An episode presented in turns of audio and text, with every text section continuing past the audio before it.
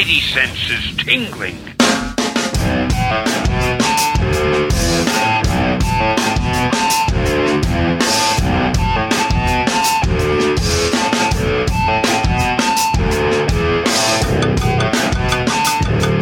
Hello. He's the host that, for all the right reasons, makes sure I have zero access to the numbers. He's Slim. He's the host of the Paper Keg podcast. This is your episode 195. Welcome to the show. Uh, three fathers. We read comic books all the time. It's all we do. We have families too, as well. Alleged. But this week, you know, we do a book club. We're going to read the same book. We're going to talk about it later in the show. Tim Sale, Jeff Loeb, Spider Man, Blue. Now can you clap? Now can you clap? Now can you clap for them killers? Give it up for them gangsters. We're on the road to 200. One time for the. The three of us, the three remaining living hosts of Paper Keg. We have a meetup. The fourth ever Paper Keg meetup is a week away, March 28th at Coco's in Philadelphia. Stop by. Otherwise, it's just Jonesy, Dale, and I drinking. Oh, can't wait. Toast, And even toast. then, even then, it's a win in my book, honestly. Yeah, yeah. uh, Honestly, if show up or don't show up, people. You know, we- Really selling it pretty hard. Show up or don't show up. no, please show up. It's going to be an amazing time. You know, you're going to have the floor with three amazing friends, and and you're you're the friends too because you show up. I'm I don't know what I'm saying. I I don't know what's just, you know, happening right Karate. Chop will be there, and that's really all I need. oh man, We Yeah. need to introduce uh, the hosts of the show. If this is your first time listening, there's three living hosts. Jonesy Loves Beer is a host on this show. He's wearing some kind of leisure coat at home on the YouTube Hangout right now that you can't see. I wish you could see it. He's a writer. It's this is a fantastic house coat. It's not only uh, half cotton, half polyester, but you can't see there is a satin stripe down each of my shoulders to the cuff. It's uh, probably the nicest thing I own. I don't, I don't even, I've never even heard of anyone wearing a house coat outside of like John Hamm on Mad Men. Well, it's you know this is modern. It's got a zipper, uh, no pockets, but you know I'm willing to give it up for what it says about my fashion sense, okay. which is I not a lot. appreciate that. that sounds like a jacket uh, designed by one Lisa Turtle trying to get into the FIT Institute. Probably modeled by Zach Morris or AC Slater at the Max fashion show slash college application that she was trying to apply for. And of course, she ended up going to Cal U. Once again, Dale uh, demonstrating his perfect recall of every single episode of Saved by the Bell. Nobody knows television references like one Dale underscore A, Silver Fox. Um, what was it like? I mean, what was the reason why she didn't come on to the college years? Do you know the de- the details of that story, Dale? Can you enlighten us? Oh, you know what? I don't. I I don't. I try not to get into the behind the scenes stuff. You know, there's so much hearsay running around that I don't know the actual reason Yeah. why she wasn't on there, except for the final episode or two that went right into the wedding in Las Vegas. She I was thought it was in, that. Hawaii. Wasn't it a Hawaii wedding? No, Jonesy. So I'm so dumb. Sorry, they Sorry, spent a summer. They spent a summer in Hawaii at Oh, Kelly's right. uh, grandfather, Dean Johnson, Had a bed and breakfast. his uh, hotel, A the hotel. Hawaiian Hideaway. Mm-hmm. But they got I'm- married. I'm, embarrassed for Jonesy for trying to go tete a tete with Dale underscore A with Saved by the Bell trivia. So they went to Las Vegas to get married in their first year of college, which would make them under 21. But I guess since you could get married in Las Vegas, you know, at a drive-through, they went anyway. Yeah. It wasn't We- too much fun though. We got bigger fish to fry than Saved by the Bell trivia. So it would we have the- seem. we have the meetup in a week, depending on when you're listening to this, March 28th, Saturday night in Coco's in Philadelphia. Take the train in, take a plane in. We're gonna take the train into the city. We're gonna have some some cider pops. We're gonna share some stories. Dale's probably going to dance a little bit for us in his in his size child New Balances. So, they they don't even you know what most bouncers though they don't even look at my shoes Uh, you know they don't base their their carding me or not decisions on my shoe size they usually don't even look at my shoes so i'm probably good for ciders too I was waiting kind of for Jonesy to hop in there on the making fun of Dale's So was I. size train the- because the- he that's his moment the- on the show anytime it you comes know up. he shines I couldn't get in there because you were such on a roll, but I was going to say, uh, do they still make New Balances in 5T or have they uh, crossed over to adult sizing for you yet? But Slim was just so rapid fire, I couldn't sneak it in there. Uh, well, so we have that. We're in our book club.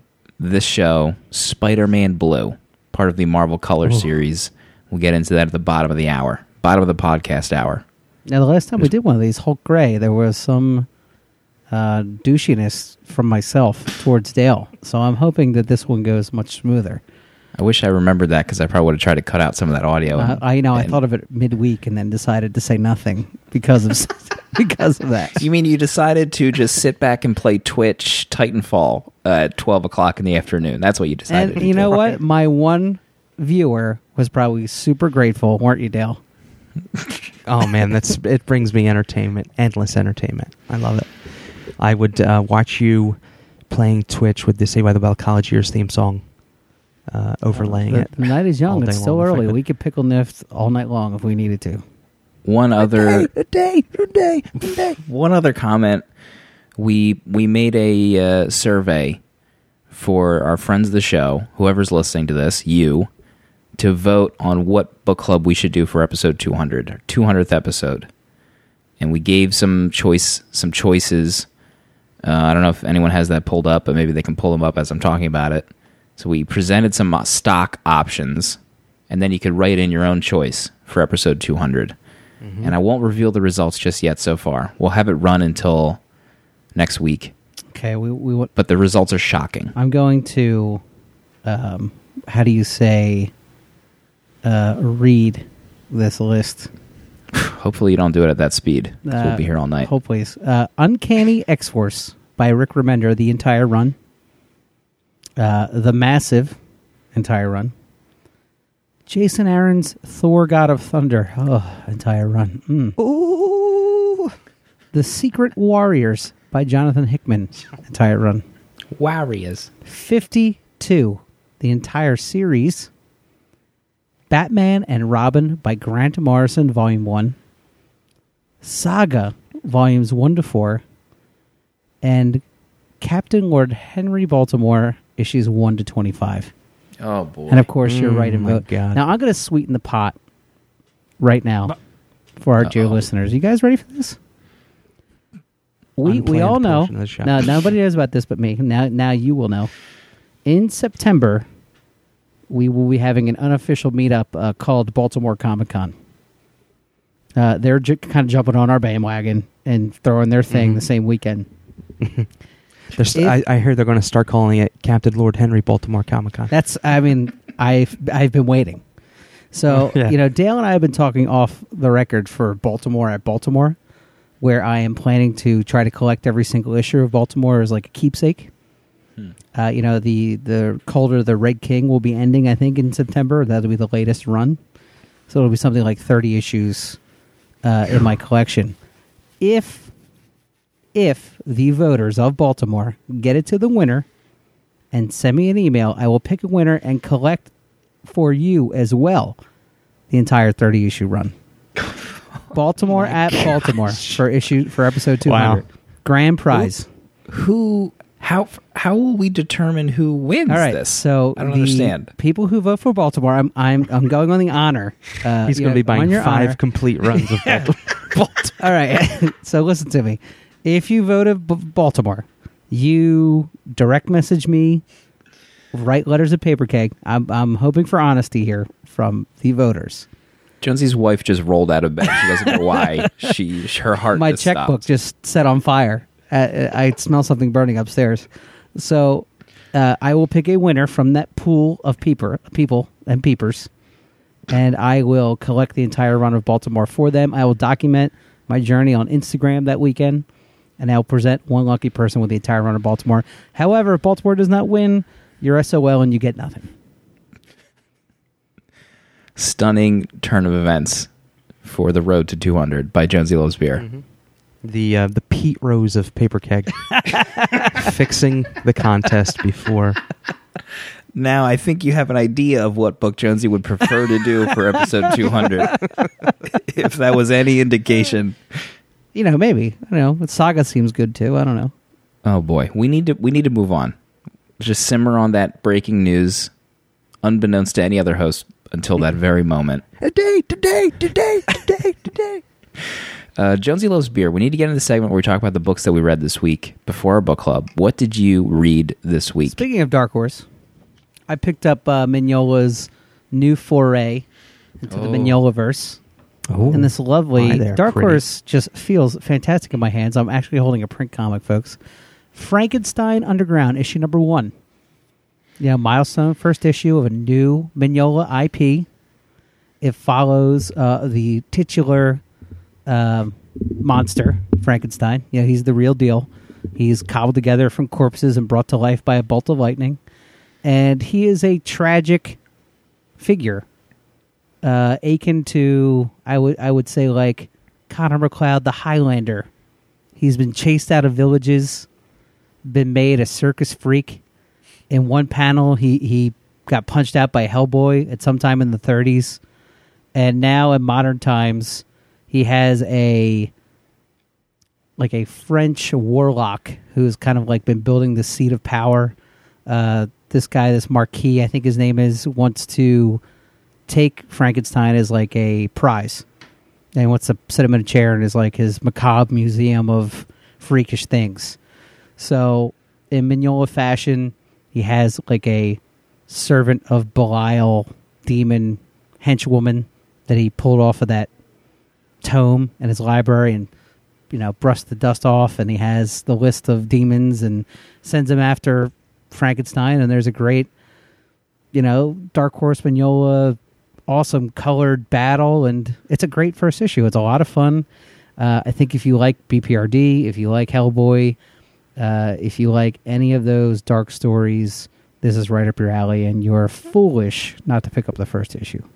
350 gorgeous feels good in my hands tactile feeling is very high off the scale in this book i highly recommend it tactile Hashtag tactile. hashtag tactile Yeah, the uh, this book was great. It it is ha- is it gives you the same feeling that the other Mignola verse books does, but it it also stands very well on its own as something new. And I liked that aspect of it, and I liked the kind of the little bit of a twist. Just there's a slight twist to the Frankenstein monster that you're mostly familiar with, and the ending where he's like praying to the Aztec gods was was was a cool twist because you know he's just he's not in a place you would at, at all expect to begin with. i will say to, And- to your point dale if you have never read the mignola books the hellboy bprd baltimore and uh, you're you are afraid you know of the challenge of going back and trying to catch up you need to know nothing about those to read frankenstein that could be a totally new jumping on point for anything mignola and you will be totally fine When was the last time he drew a Hellboy book? Was that Hellboy in Hell? Did he draw that one? I want to say yes. That's the eight issue Hellboy in Hell. It's the like, especially the capstone of that I series. don't know. Yeah, Yeah, yeah. I believe it was Hellboy in Hell that he did. Hmm. Hmm. let me go ahead and agree with you there. Thank you. Not that you need it. Batgirl. You reading this Batgirl book? I am not, but there was a internet hubbub about it, from what I recall. It's not what I'm going to talk about. Thank you. It's you. not what this podcast is about. Hubbubs. It's about the love of each other and comics.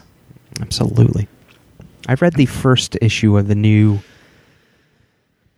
team. You know the two the new direction. Mm-hmm. But it What'd was you think uh, of it?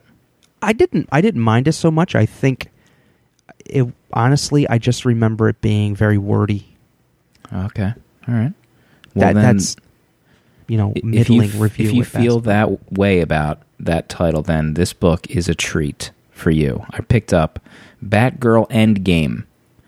It's a like tie-in to what's happening in the main Batman storyline with the Joker infecting everyone in Gotham City with some Joker juice, and they're smiling and they're like zombies. This Batgirl tie-in isn't doesn't really have words in it, so it's Oh, Batgirl getting a message that there's like a VIP bus on the Burnside Bridge that she needs to get to and the artist, I think his name is Beng Bengal Bengal. Does color and art, so he pretty much it's up to him to weave this story very well. I think Brenden Fletcher and Cameron Stewart wrote it, but I'm, I'm not sure what they wrote. They probably just you know told him what's what's happening in this book and where to maybe slot it in the panels, but I'm not sure. So she gets to the the Burnside Bridge and she fights her way through there, and she finds that she rescues uh, some of the VIP members, but there's one little girl left on the top of the bus, and she tries to communicate with her. And actually, some of the only dialogue is told through emojis, so I'm obviously in love with it. she, there's a really cool Oh, moment where she tr- takes a picture of the girl on the bus, and then through a help thr through some kind of um, friendly help, she is able to text the girl and they like text with only emojis, and it's pretty hilarious. Um, but the art is just f- phenomenal. I love the art in this book. I want the guy or girl who who did it to kind of you know become maybe the helper artist on Batgirl or something. It was just so great, very fluid, very animated. Um, it was a great issue. I loved it. Fantastic. Yeah, I, f- I flipped through the book at the comic book shop, and the art really looked nice on it. And I wanted to know maybe what else that artist has done before, if anything, because I was pretty impressed by what I saw. hmm Yeah, I have no idea. I, did- I was kind of surprised that it was like a wordless issue, and I I had no idea that it really even was the case. And I think the other the hubbub about the variant cover hurt the cause and the mind share of this book. You know, there, everyone else is talking about the variant cover still. So this kind of flew under the radar, unfortunately, because it was really, really well done. So I think everyone should pick it up. I was also confused, but because I think did the regular Batgirl come out alongside it this week? Yes. yeah, I was confused. I didn't know if that was like a a, a variant cover for this week's Batgirl, not not the uh, you know not anything related to the scuttlebutt, but I, I wasn't sure if Endgame was something that was happening throughout all the Bat titles, but also I don't keep up on DC solicits, the solicits or anything like that, so I I was kind of confused what it was in the first place. hmm Didn't Detective come out with an Endgame tie-in too this week? Uh, it was either this week or last week. Yeah, there's been a few tie-ins floating around, but this was the only one I really wanted to read. Mm. And I'm not even really up to date on Batgirl either, but the the no word thing kind of intrigued me. And it's also cool that you already know a lot about what was what's happening with the Joker juice and in the main Joker Batman juice. title and everything. hmm Dale underscore A, you have not been infiltrated by Joker juice No, not we this guy. that we're aware of, unless it's in a plastic cup out of camera frame. What Knob did you Creek read this week? Joker juice. Never underestimate what's happening uh, below my middle of my chest. Never guess. Uh, the house is getting infiltrated with strep though, uh, though I can tell you that much. so boy. it's been a it's been a be some working from home this week. Air quotes. This whole week. Jonesy entire says from his house coat as he sat at home all week. completely silent on what he's done all week. I went and read. I read. I'm not going to lie to you. I read a lot of comics today, and it was wonderful. Um, and what I'm going to talk about here is to catch you folks up on the Autumn Lands colon Tooth and Claw issues two, three, and four. This is Kurt Busiek's image Mm. title, and uh, Mm. originally called just Tooth and Claw at image one at uh, number one issue number one. He had to go back and change the title because he ran into some like trademark or copyright snafus, and there's something else called Tooth and Claw out there, so he renamed it the Autumn Lands colon Tooth and Claw. And in the first issue, I talked about the this world of magic and floating cities and and everything very anthropomorphic and uh, the the story was focused on a floating city with very high people of very very high regard the royalty the uh, the higher uh, the higher classes of this caste system and by the end of the issue the magic basically fails them their city crashes below onto the earth and they're kind of effed. A lot of people get hurt, and it was all to try and bring back this one champion from their legends and past times, and they used all their magic to bring him back. That was the world building in issue one. Issues two through four deal with basically they bring this champion back and this very fantastical world of animals and magic users. Their champion is basically a human man ripped through time who was definitely in some sort of futuristic setting. He speaks like you or I. He drops the f bomb. He he's a very fish out of water situation, and these these animals are just like, what is? We don't even know what's happening here. But this guy, he doesn't know what's happening either. But he's very effective at at defending, and right now he's not not very sure what to think of who brought him back or what's been happening, but his life is at stake, so he is uh, naturally protecting those closest to him right now. And there's some there's some political struggles on how to kind of run the crash landed population like the you know like lost kinda there's people wanting to stay by the beach people wanted to go inland there's some struggle there Yeah, I And really. along- Oop, sorry. Yeah and and the um and along comes this coyote trader named goodfoot and she is kind of playing these castaways with the bison people that are planeswalkers down on the ground. It's very i don't know it's it's amazing. Like the the addition of this man who just speaks street talk like you or I, and he's been in some sort of military that these animals they don't have any clue what he's talking about, and and he has no clue what they're about with magic and stuff. He's used to guns and and and mounted armored vehicles and stuff. It completely blew me away from what I read in the first issue through what I've caught up with now, but it hasn't it hasn't brought the book down at all for me. It's just holy crap, this is like an idea that some that Kurt Busiek had and he's executing it on paper and he's making it This is like a Like- Gamma World campaign he wrote in '78, and he's finally making it a comic book. Yeah, that's it's. I don't know. I'm completely amazed by it. And the art, uh, Benjamin Dewey, I believe, is the artist, but his work on the animals and how they look totally realistic and human at the same time. It's it's really staggering, the art. But I don't know. It's it's. I'm in love, and I haven't read it. I haven't read it in three months, so I, I'm you know high on it today, and I'm glad I caught up with it. I definitely missed it because of the name change. Because I remember the first issue is like it's uh, two mice, and they get separated, right?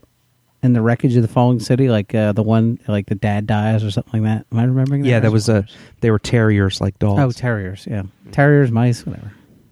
I feel like Kurt Busiek plus anthropomorphic would be. It's like heroin to Dale. It is. It's uh, it's uncut heroin He, for Dale he Anderson. free bases of the Autumn Lands. He burns the pages into a fine mist. and his letters pages, he just takes the time to have Thank Dale. like multi-page letters pages Wow. that I'm, I'm thinking about writing into, but I don't know what to say. Oh, boy. on- to a comic, I don't know what to say. The one time I literally sent in a paper letter to after Saga number one. I was so, and I hmm. sent Brian K. Vaughan one of my field notes notebooks Oh, Slim. nice. Love this. And I yeah, I haven't heard anything. I didn't hear anything. He's probably So, using it. He still uses it every day. I hope he is. Maybe I turned him on to it. Note Maybe number a- one was a thank that guy. Field Notes customer. yeah, exactly. So Remember to thank that guy. Whoops, not working. Uh, running out of time. We need to get into the lightning round and then our book club. Spider Man Blue. Lightning round. Jonesy loves beer. Two sentences or less. Uh, Red One, Image Comics, uh, Xavier Dorison, and the Dodsons. A Black Widow esque super soldier Soviet lady during the Cold War is sent to the U.S. to infiltrate and become a beloved superhero. Also becomes the driver for the head of a porno studio. This is an actual comic book that exists. Oh my. Lightning reminder to myself to ask you if you're reading the Star Wars books in the fireside. Lightning, yes, I am. Lightning, Lightning, save it. write it in your Fields Notes Lighten it. notebook. Light. Note one, thank Dale for that book. The Spectacular Spider Man Annual 11, 1991. The Vibranium Vendetta Part 2. One of the first comics I ever remember owning hits digital. And I'll just read the quote from the cover. Since number two begins now. Face it, herds. It's Ultron's world. We just live in it. Amazing. She Hulk number twelve. I couldn't think of a better way to end one of the classiest runs in comics. I'm glad Charles Soule got to tell his story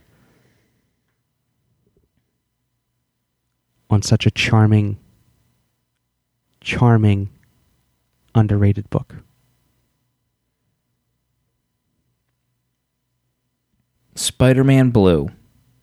Jeff Loeb and Tim Sale continue their friendship and color series for Marvel Comics. They did Daredevil Yellow, I think, before this, which I'm not sure if we've ever done for the show. Just in my Maybe heart. we should at some point. Yeah. Jonesy just uh, sleeps with it every night. Hardcover, probably. Under my pillow, like a uh, a dream catcher. Well, Jonesy, what is Spider Man Blue? Why should anyone care about it? What is it? Spider Man Blue. You know, many people think, maybe they, they know now because of the amazing Spider Man films, that there was a woman in Pete's life before Mary Jane Watson, and that was Gwen Stacy.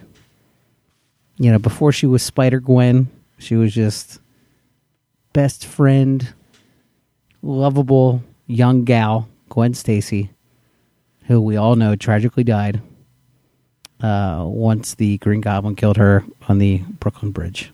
It's the story's old as time, song as old as rhyme.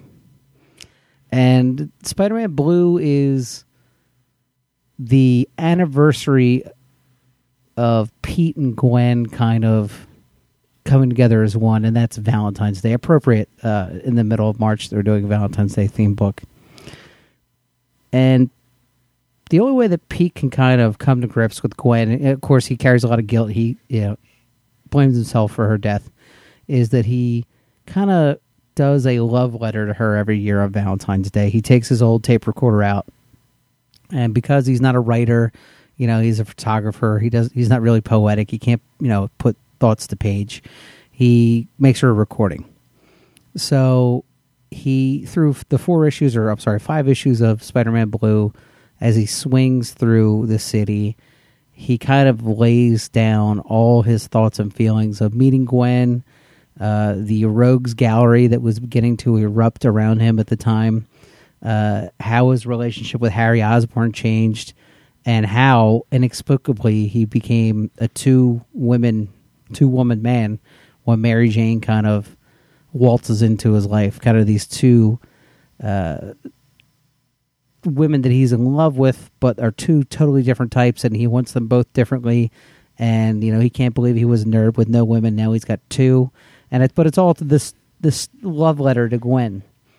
Uh, finally, you know, at, at the end of the story, Pete kind of is in his attic, you know, in the house that he owns with Mary Jane, and he's finishing this love letter. And he kind of says, you know, even though Mary Jane kind of grew up after your death and taught me how to love again and really is maybe the man who I am today, honestly, I'll never get over you. You were the love of my life.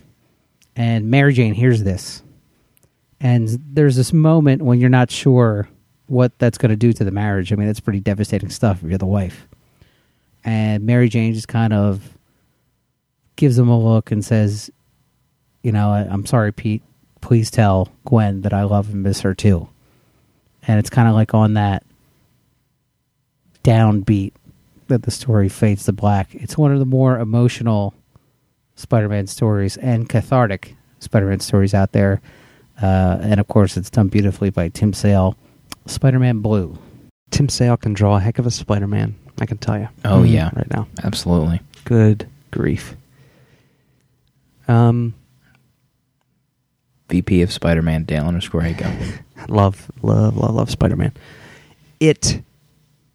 I was picturing something different for the storyline, but nonetheless, in the end, I liked what I got. Um, the first, the first three issues or so almost seem insignificant until you bundle all the six issues up together in one.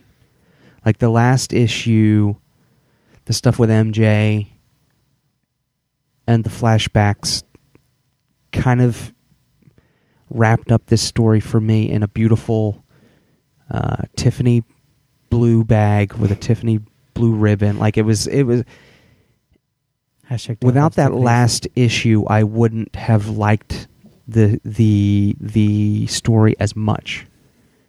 But for me,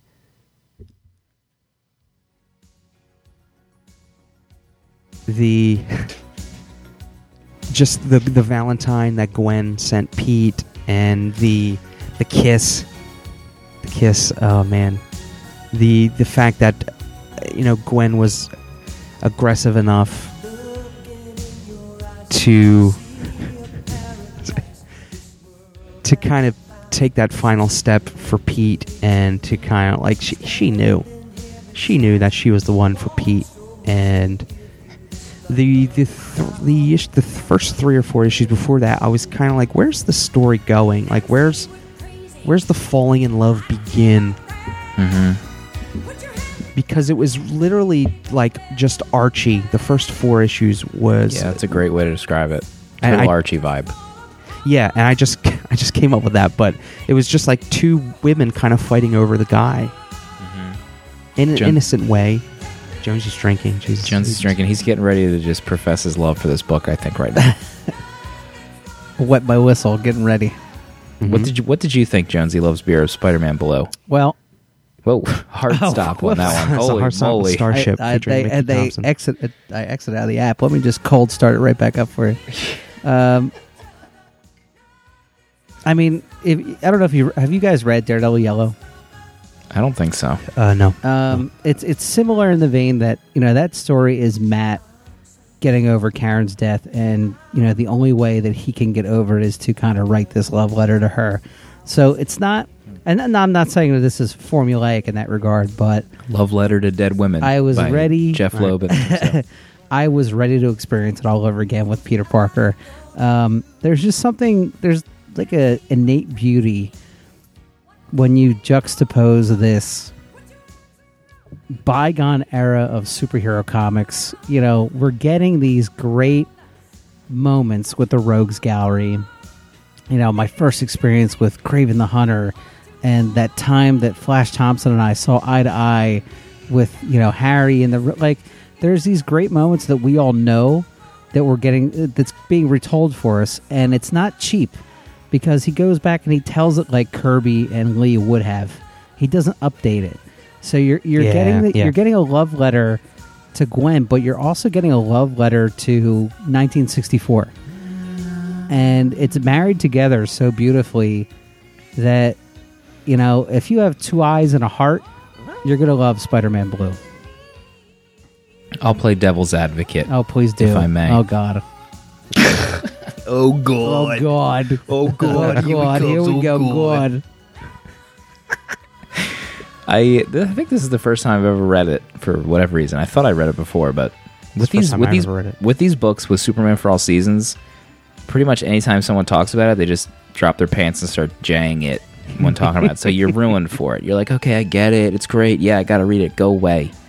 So we did read it, and I lo- I did think it was a good Spider-Man story. However, I felt like the Nothing's gonna stop.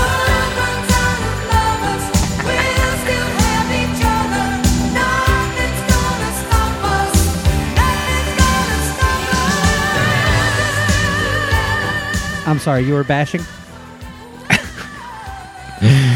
preemptive uh, troll preparation for Jonesy over there.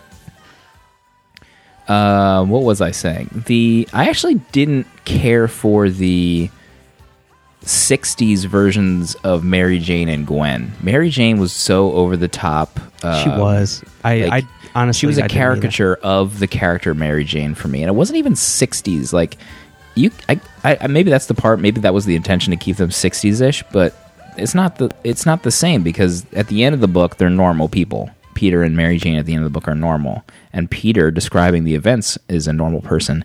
Even putting aside the fact that he's admitting that he's Spider-Man on tape. Who knows what he's going to do with this tape? Is he just going to keep it in his attic? No one's going to go in there. God, I hope he Get out of here, it. Peter. Get out of here. point. You stink. Um, the there wasn't a whole lot there. So the book was a love letter, like a love letter to Gwen and him falling in love with Gwen. There's not enough there for to fall in love with Gwen. Who is Gwen? I, I still Hon- don't even know who Gwen is Honest- after this book. honestly that that's i wanted what was issue in issue six to be in issue one Mm-hmm. and to go from there because th- what this book really wanted me to do was try to find some gwen stacy stories where there was some like quality and I'm, I, honestly i've never really read much gwen stacy story. maybe the death of gwen stacy i read but Yeah, but I didn't like I don't feel the the love. the love. I don't feel like the kindred spirits, you know, of uh there you know, I don't I don't in my eyes there are no Anne Shirley and Gilbert Blythe No. because I just I didn't I, I wasn't getting that vibe. yeah, I Yeah. wanted issue 6 Gwen and Peter like I wanted a love story and I got Archie and two two complete opposite women fighting over Peter. Yeah, give me give me a moment where Peter and Gwen are on a rooftop and Gwen is talking about what she wants in her life. What what does she want for herself as an adult? Like what are her dreams? And where does Peter fall into that? I didn't get any of that. And there was one moment where you start to pull back the the Gwen onion, the Gwenion, where she starts mm-hmm. spitting these science rhymes in science lab where she starts dropping knowledge about the experiment that they're doing. I'm like, okay, we're starting to see a little bit of Gwen here. And then that was it. She likes to drive fast on a motorcycle. All right, I'm getting a little flirty action with these two. I'm into mm-hmm. it. But that's it. There's no substance to Gwen. And then there was actually more substance to MJ, even though she was a caricature of MJ, when she starts using her her flirtiness to Peter's advantage to get the photos, where she's like flirting with the cop to get him distracted and stuff. And Yeah. then like that, okay, I'm starting to see some of Mary Jane here, but that's not a, that's not enough. Like it, it's just a very, it's not enough of someone to fall in love with in But- my and- book as Peter. and and on the other side of the coin like what were they falling in love with Yeah, like he's just a dude he like he he wasn't even ext- he wasn't super extremely awkward i mean it wasn't like can't buy me love he wasn't out mowing their lawn he's a flake. He's a he's a Kinda, flake with like, a there was- motorcycle. like honest honestly there was just nothing that likable I'm not saying he was unlikable. I'm not mm. saying he was fall in love worthy. Yeah. Can we? And I- not and I actually was Daredevil co- I was Yellow co- now? Can, let's just not do this. Let's never do it. Jonesy is deleting that from the book club Google Doc right now, slowly, so nobody sees it. And if there was one thing that I, that I probably would not have caught on as as a younger person, but I, the only time I, I can't remember what this is called, but when two female characters talk and the only thing they talk about is another man, like the one interaction that Gwen and MJ had, and I'm, I'm already, they Bechamel? talk about Pe- they talk about Peter, and that was it. So I'm like, okay, yeah, let's see what these girls have to offer, and they're just talking about Peter and, and what's up with dating Peter. Like there wasn't there wasn't anything to those characters, and I felt it was a disservice. And I probably wouldn't have who saw it that way if I had read this when I was younger. But I wanted more substance to those mm-hmm. characters, and it just Yeah. wasn't in this book. Also, I thought that Harry's portrayal of you know this is pre Green Goblin Harry, and they're supposed to be best friends. So you see them before they're best friends in this book, and then start slowly to have that friendship where he he wants to become his roommate. But I I felt like there was this weird, obvious foreshadowing that Harry becomes evil. There's like every scene that he's in, there's one panel where he just looks morbidly evil.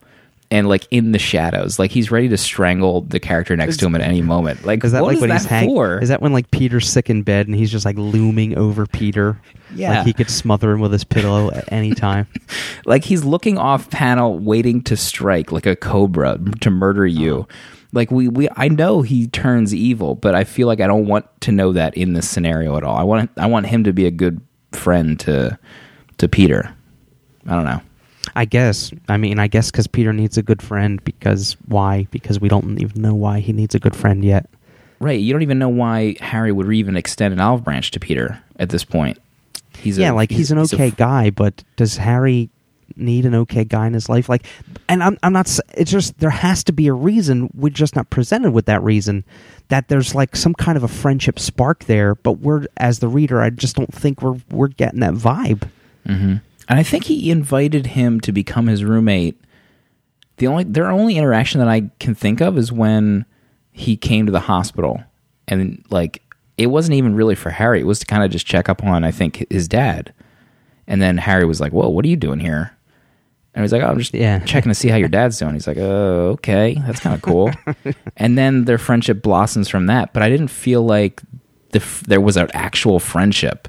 Like there wasn't enough there wasn't enough like you know, them doing things socially or any moments that would solidify a bond to be like why don't you become my roommate The only thing I, I mean, the, the one of the things I'm not going to say the only thing because I did I liked the book overall, but the the moment where Flash is convinced to join the army, I think is really cool.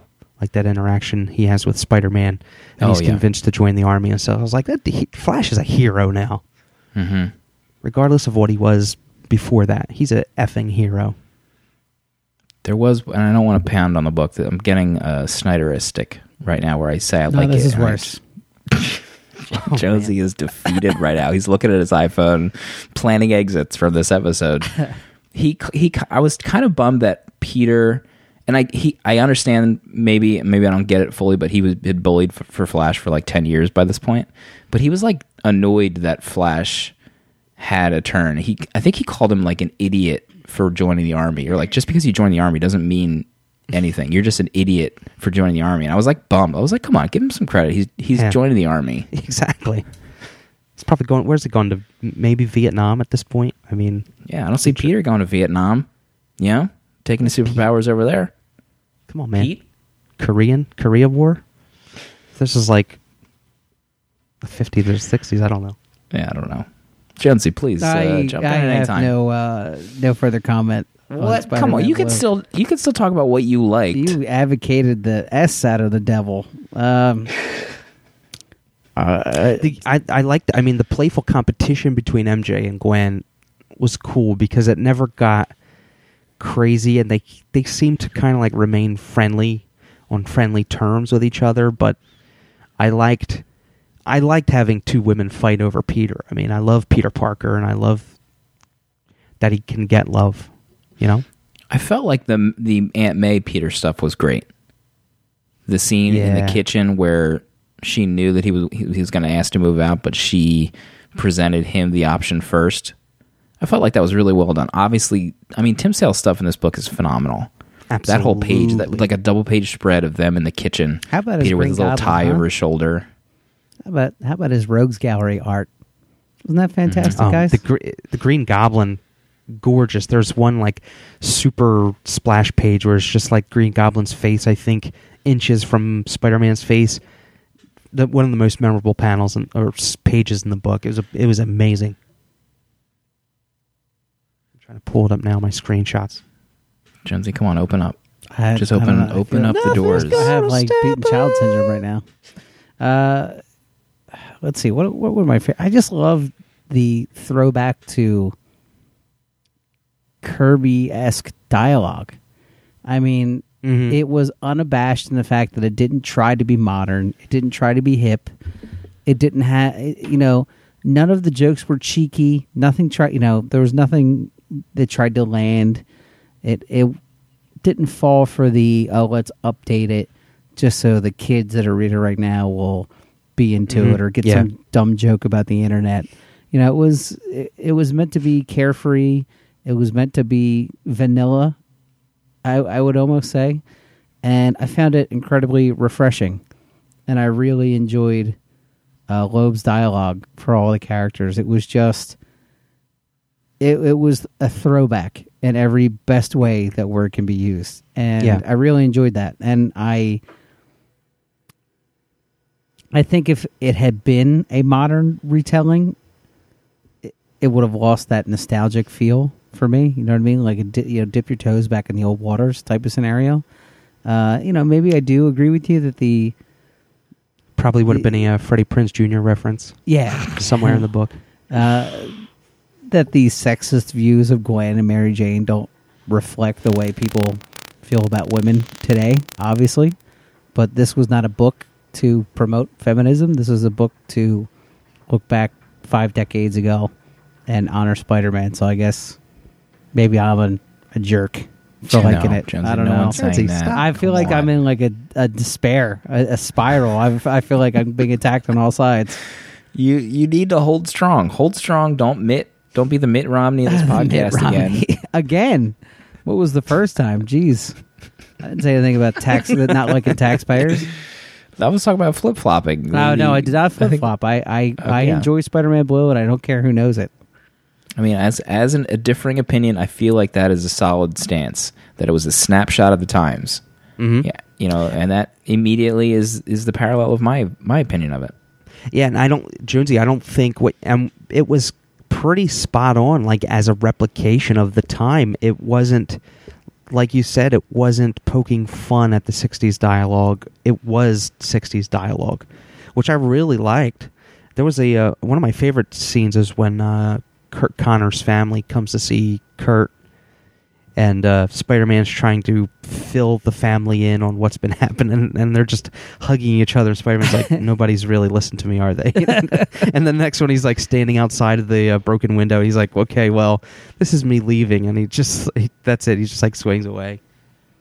But it, most of the dialogue is pretty great and it's pretty simple for a—it was for a simpler time, and it, that wasn't bad. I mean, some of the older stuff we've read had that simple dialogue to to great effect. Kamandi, come off it.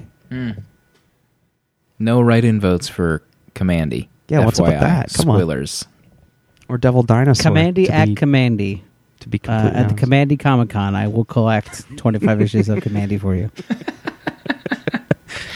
Kamandi Comic Con. I'm really eager to see how that plays out. Honestly, I'm sure it's going to fizzle and no one's going to write in, and I'll just you know, collect no. for myself. What they need to do is they need to Com- do, in they uh, need Kamandi, West Virginia. This is actually all a ploy for me to get two complete runs of Baltimore under my wife's radar, so I'm pretty happy that that will uh, come to pass.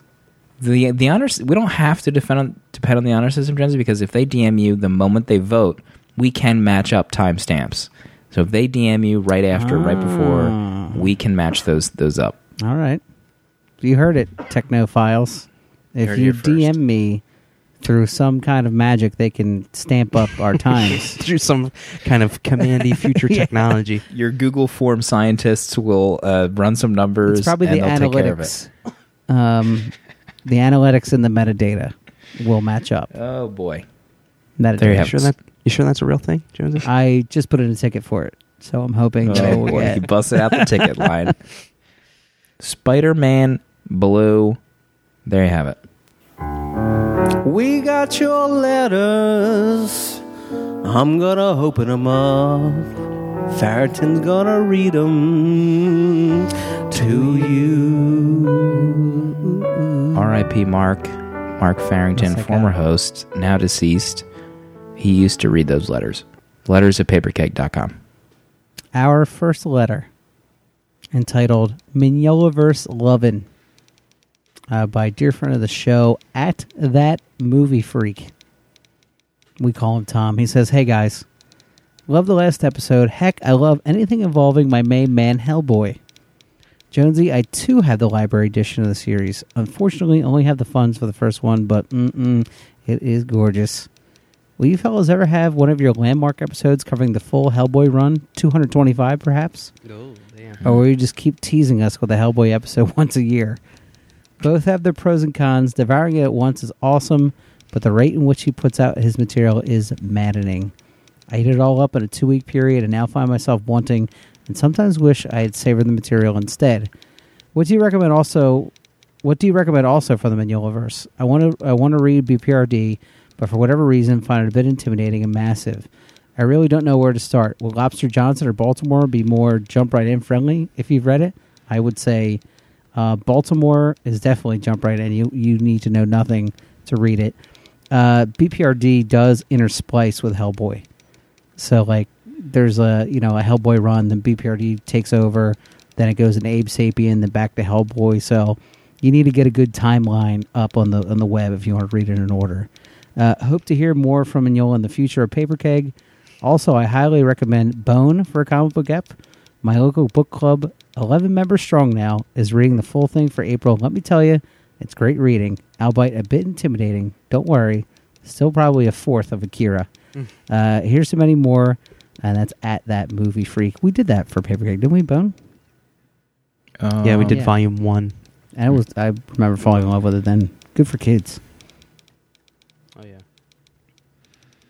I don't know if we'll ever. I don't know when the next Hellboy book club is. Who knows? Yeah. 2017. Probably 66 more episodes from now. We bandied about doing it in like three weeks in the last episode. I think did. I think we all got a little footloose and fancy free with this with that. We'll have to go back to the drawing board. Well, we used to have all the episodes planned out until 200, and then for whatever reason, we never did add books to that list after 200. So we have a lot of book club planning to do.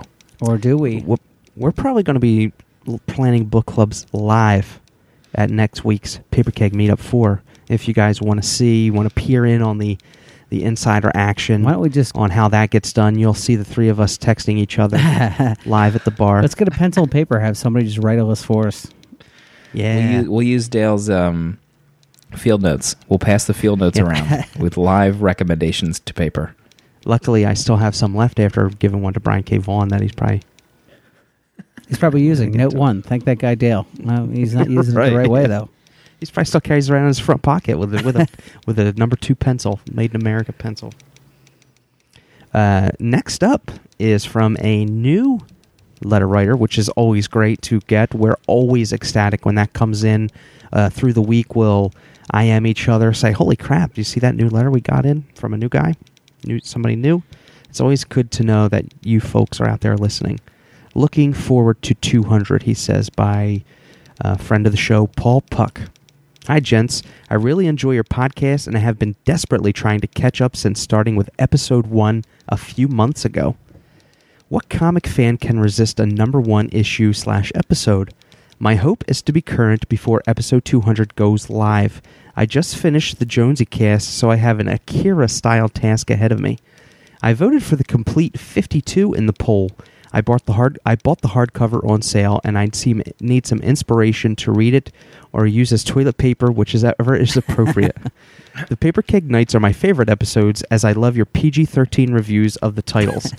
I'd like to suggest a paper keg Hot Nights where you review porn parody movies of our favorite comic franchises. Yeah.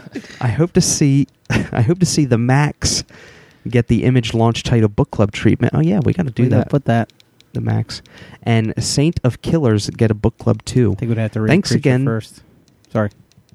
Is that a, uh sequel to Preacher? I think it's a tie-in. Oh. Thanks again for all the great podcasts. Uh, your friend Paul Puck. P.S.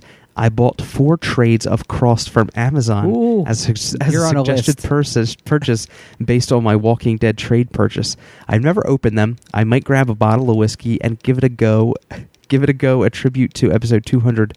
Thor, guard my soul. Uh, Thor. Paul, you are on a FBI watch list. Just to let you know, uh, if you start seeing Suburbans follow you, Oh, you know man. they're they're onto you.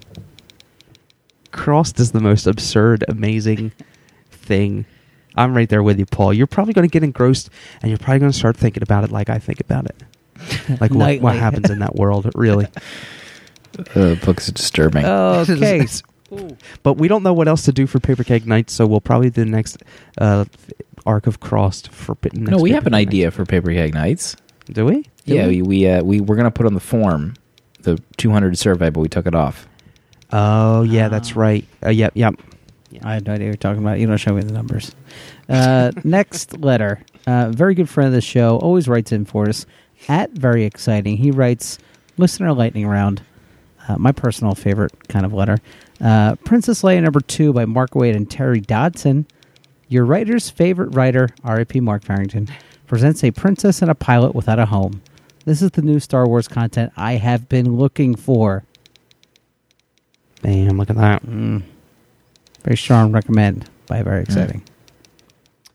Uh, next up is from friend of the show and watcher of the live podcast tonight, Matt HH, unofficial show intern. And this is a 200 uh, episode 200 book club petition that I have agreed to read live on the air with some stipulation because you know if he's trying to get some uh, get some uh, you know people behind his cause like our own host of the show Jonesy Loves Beer is you know, I figured, why give the guy a shot? Maybe you'll hear him out. Since Dale underscore A asked, here's my petition to the world that I hope you guys will read during the letter segment on Sunday, and it's digitally printed on a digital parchment paper. Whereas the Paper Keg, the hosts of Paper Keg, heretofore, heretofore referred to as the host, will soon record and release their 200th episode of the popular Paper Keg podcast. And whereas Rucka, hereto referred to as Rucka, wrote the groundbreaking and definitive spy comic Queen and Country from 01 to 07, whereas Rucka was joined on said legendary run by some of the best artists in the comics. In the comics.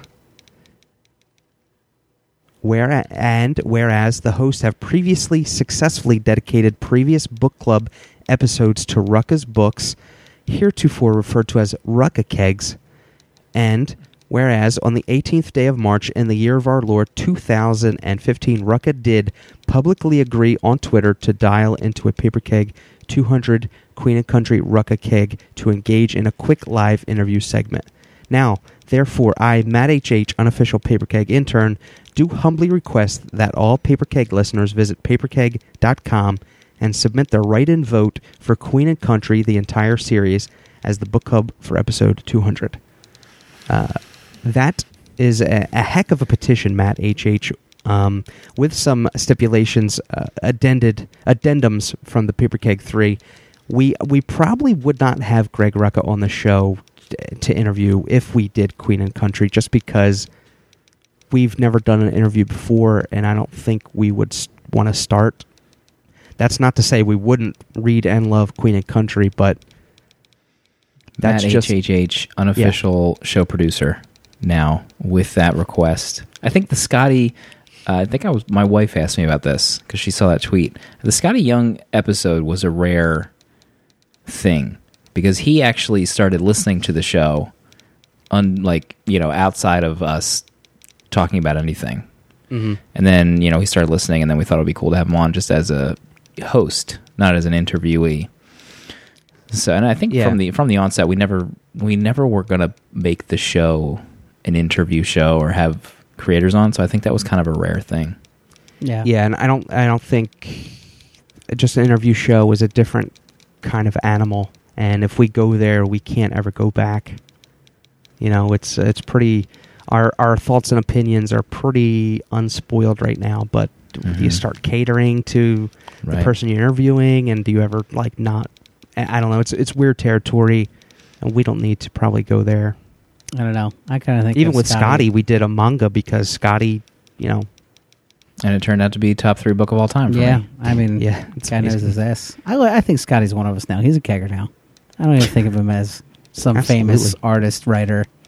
You know, he's just my bu- my buddy Skottie. I'm never going to archive his hangout from my. uh, you know, I'd like to interrupt this uh, manifesto, Matt Double H, but I just got my first direct message from good friend of the Wow. show, Bex Gordo. wow. She says, "I just voted for Baltimore. Congrats on successfully rigging the vote." wow. Can she even vote? I saw she has some kind of Uh, uh, 1999 cell phone. We, we both we have proof in the pudding. okay, she- I will It's match up done. the timestamps. She just uh, bike messengered over in a field notes notebook her DM to Jonesy. Uh, Matt just live tweeted us and said, "Now I feel like Jonesy Goes beer." I don't know why. That was a it was a good letter. I, I just you know I rigged it, Matt. Just it's okay. Uh, Classic Jonesy rigging scenario. N- next letter uh, from dear friend of the show who will be at the meetup, uh, Matt in Glenside. Uh, he writes, uh, "Lads, Jonesy, you're the idol to hundreds, nay thousands. I started podcasting both the oral and visual aspects. You bring the decency, the respect. The, I think he's talking about me. The courage that I and other readers of comics have long hungered for. I'm being set up for a fall, I can tell you right now. Which is why, on a Sunday of all days, on this extraordinary, momentous occasion of live paper keg, I am forced to write, "What is up with the red-cheeked, grinning leprechaun over your shoulder? Is this uh, his legs splayed away, beckoning to come hither? What am I looking at? Other side. Oh, it's a is it's a looking left- behind him right now. It's There a is a leprechaun on his It's a sill. leftover uh, St. Patrick's Day decoration for my wife. I'll let her know you liked it. Uh, is it a ploy, a notion perhaps to stir the hearts, not of listeners since they don't see this, but viewers? Is it a cry for help, or is it just a mislaid memento of St. Patrick's Day celebrations wild and unruly? Regardless, it fails to deter from another solidly produced podcast that remains a credit to this medium that enslaved us all. Enjoy the breakdown of Spider Man Blue. It is a title I'm partial to, yet oddly, I always did find it somewhat lacking. Perhaps if it came bundled with the soundtrack to Mahogany, it would have been more cultural heft. I may be wrong, but that's just me. Though, given the surprising popularity of Marvel's new Spider Gwen, it's a visceral work that ought to be consumed by new readers. With kind regards, Matt and Glenside, PA. P.S. What do you mean Gwen Stacy is dead? P.P.S. I was just kidding about that question in the postscript. P.P.P.S. I'll see you at the meetup. This is my official commitment that I'll be there.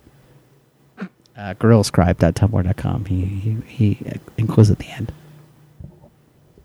He also has a, uh PPPPS. Spider-Man Blue completely fails the Bechdel test. Mm. Bechdel test. That's what is. That's what you're talking about, Slim. I went to I had a- when we I had a feeling. about- I had a feeling he'd fail it. One more. We're getting a few uh, in off the wire, which is great because that means we're getting some live viewings right now from super friend of the show, Catcher. Does a lot for us. That guy, we love him. And Did our did our current logo, did Mhm. previous logos, did beat up designs. he did the yeah the, the most all the beat up designs. I think. Mm-hmm. I'm not going to be at PK Meetup four. Oh, which makes me sad. But I'm more concerned that if I'm not there, no one will be able to help Dale with his plastic bag. I'm using this letter to pass on his responsibility. Do responsibility. people to know? Chronic. Do people know what that means? I, did I tell that story? I, if not, I'm going to tell it again right now. uh oh. So, Catcher, dear God, what a great man that is. We were we were driving home from a meetup three. Uh, Dale had been on the cold concrete. He had emptied the contents of his stomach somehow three time threefold onto into a gutter in Philadelphia. So we get him into the my truck. He's riding shotgun. Catcher's behind him, and Dale is like still sputtering, like he may continue to somehow vomit stomach acid. So Catcher hooks this plastic bag around his ears and like, Like a hold- trough? yeah, uh, like a trough, and holds Dale up by the shoulders so he won't choke on his own vomit. We get all the way to Penn Station. Dale was thrown up a couple times into this bag, so Catcher knew what he was doing. He changes bags into a second clean bag and wipes Dale's face with a paper towel and gets him ready for the trip home. It was the most amazing act of friendship maybe Guy that is I've ever saint. seen. Guy's an and another absolute catcher story. I'm going to get on my soapbox here. This is what's, what a great guy this guy is.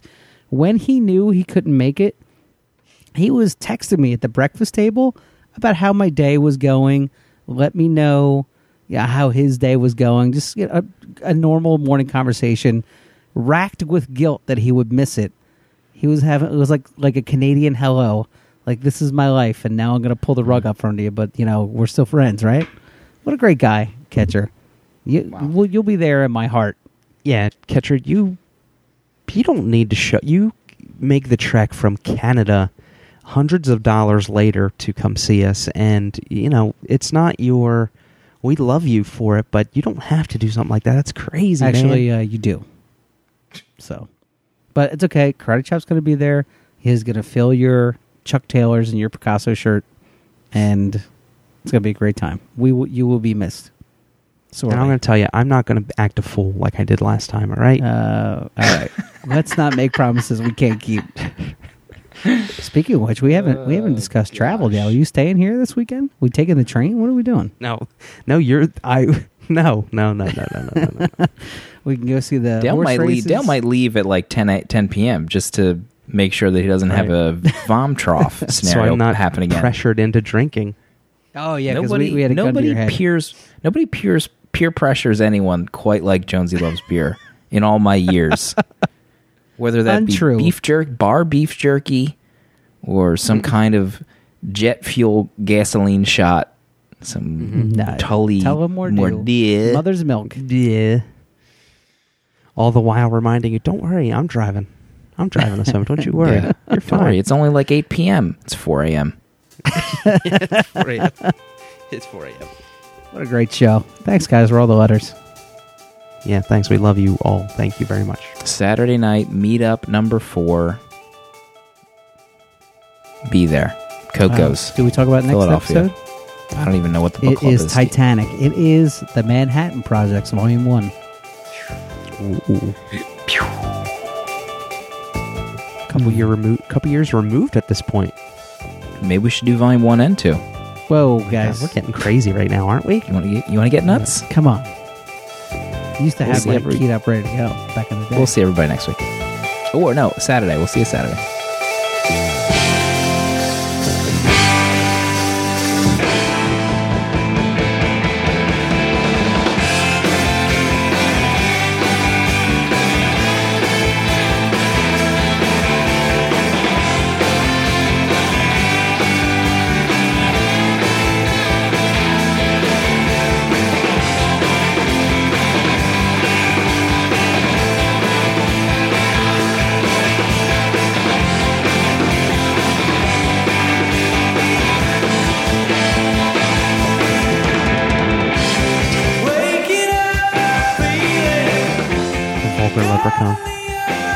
Somebody please make a gif of the Jonesy playing drums.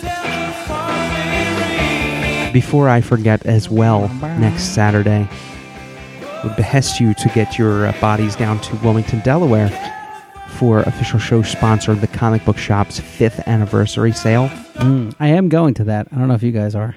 I'm going to go earlier Uh, in the day. Yeah, same here.